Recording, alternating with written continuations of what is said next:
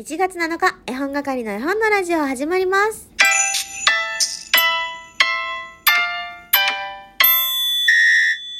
おはようございます。絵本係です。この番組は絵本つながる言葉命をテーマに活動している絵本係が絵本の話をしたり、絵本じゃない話をしたりする12分間です。今日も最後までお付き合いよろしくお願いいたします。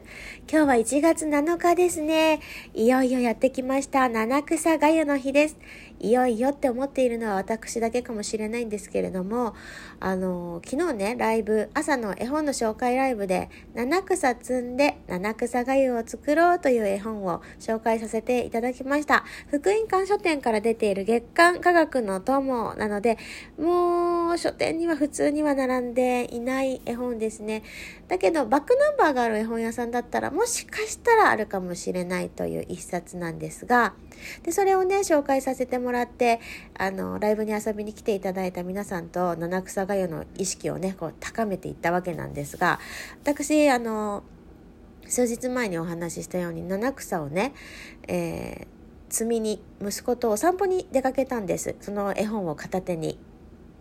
でも、一つも見つけられずに、ビニール袋を持ってたんですけどね、それ空っぽで帰ってきたんですよ。あの、もともと自生してなかったのか、それとも、私が七草に疎くて、本当はあったんだけど見つけられなかったのか、まあどっちかわからないんですけども、あの間違ったね草を食べちゃうと毒がある場合があるからやっぱりこれパックで買った方がまあいいよねっていうことで昨日の帰り仕事帰りにね七草セット買ってきました。それで、えー、今朝あの絵本と中身と照らし合わせながら大人一人でですけどもね。38歳。私一人で絵本とその七草を並べながらほうほうこれが5行か。これがセリか。みたいな感じでね見比べていたんですよ。での載せたんですね。ツイッターに。調理前と調理後と。でできたと思って。で私は今日はもうね仕事がありますのでお夕飯時いないのでこれをね、えー、残りの家族のみんなで食べてもらおうと思って作りましたみたいな感じでドドーンって出したんですけどなんかみんなもう食べましたみたいなツイートとか今朝は七草がゆでしたっていうツイートとかねインスタのポストとかがあっておやおやって私気づいたんですね。おやおやもしや七草がゆは朝食べるものなのかい？と思って七草がゆいつ食べる？でね調べましたところ七草がゆは本来朝食べるものでした。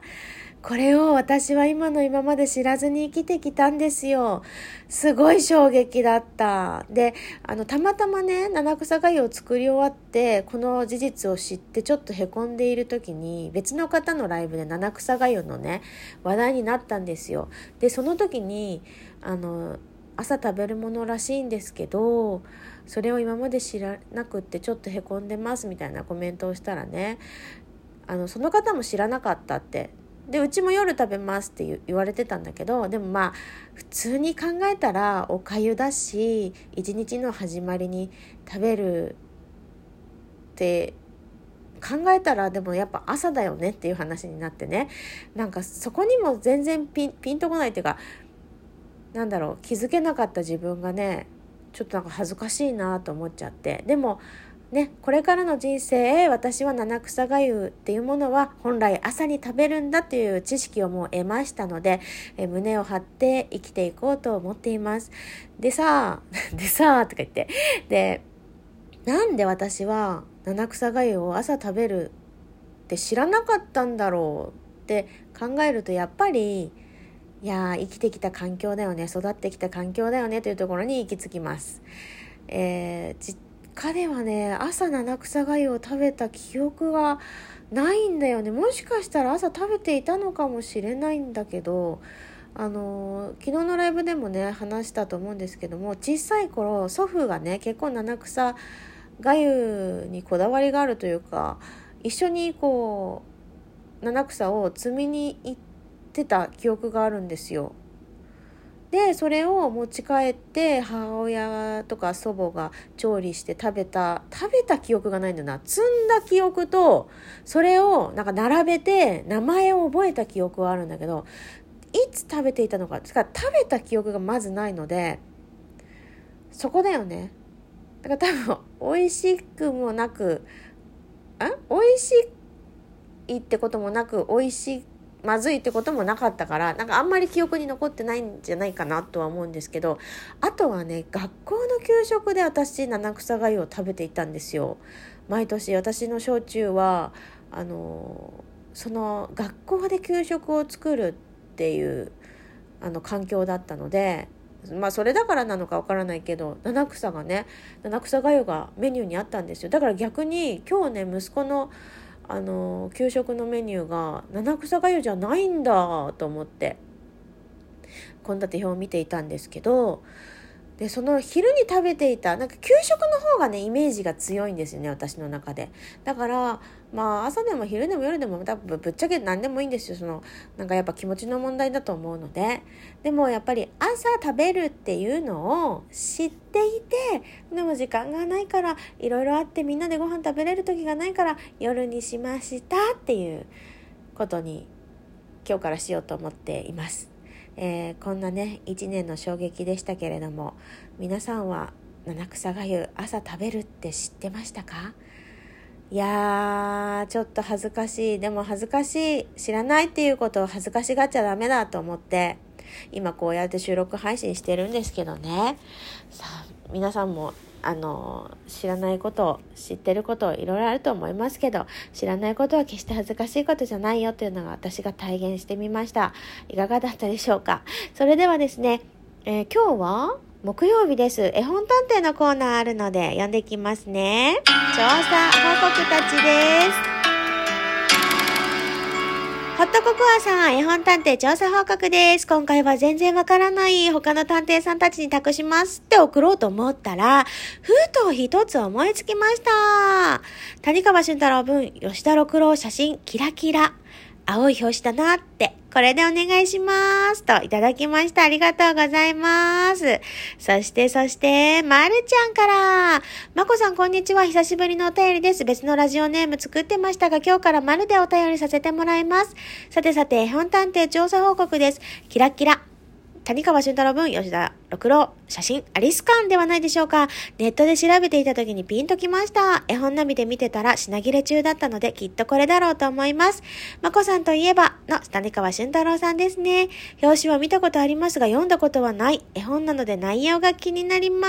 す。といただきました。羊雲さん、まこさん参加できました。絵本探偵調査報告です。全く自信ないのですが、雪の女王でしょうか。青い冬の絵本。違いそ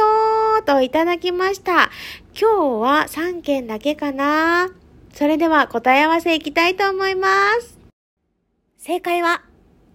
西方拓司、初雪、岩崎書店の絵本でしたえー、というわけでですね、ちょっとなんか誰も正解してないので拍手じゃなくて笑い声のボタンを押しちゃったけどなんかごめんなさい。失礼だったよなと思って反省しています。皆さん送ってくださってありがとうございます。え送ってくださった皆さん方には1ポイントプレゼントです。いやー、でもキラキラもそうですね。でも私がイメージしていた、その手元に持っていたのは初雪という絵本です。もしかしたら読まれたことないかもとは思うんですけど、私もね、これとある方に読んでいただいて、もうね、すっごく素敵だったんですよ。ちょっとまた、いつかね、インスタの方にあげたいと思いますので、よかったら見てやってください。あのー、まあ、その時詳しく喋りましょうか。そういうわけでね、えー、今日は初雪という絵本をご紹介しました。えー、今ね、南の方でも雪が降っているっていうのを聞いたのであの岐阜もね今夜から雪が降ってくる予報なんですけども今とってもお天気がいい状態なので洗濯も外に干せているんですけどもこっからどうやって崩れていくんだろうかというなんか雪が降るとは思えないような天気です。ねでも本当気をつけないと車の運転される方もそうですし、ね電車も動かなくなっちゃったり、で、風も強いって言ってたので、皆さん気をつけて過ごしてくださいね。えー、それでは、えー、第1部、絵本探偵と七草がゆの話でした。皆さん、またお会いしましょう。ありがとうございました。さよなら、きょ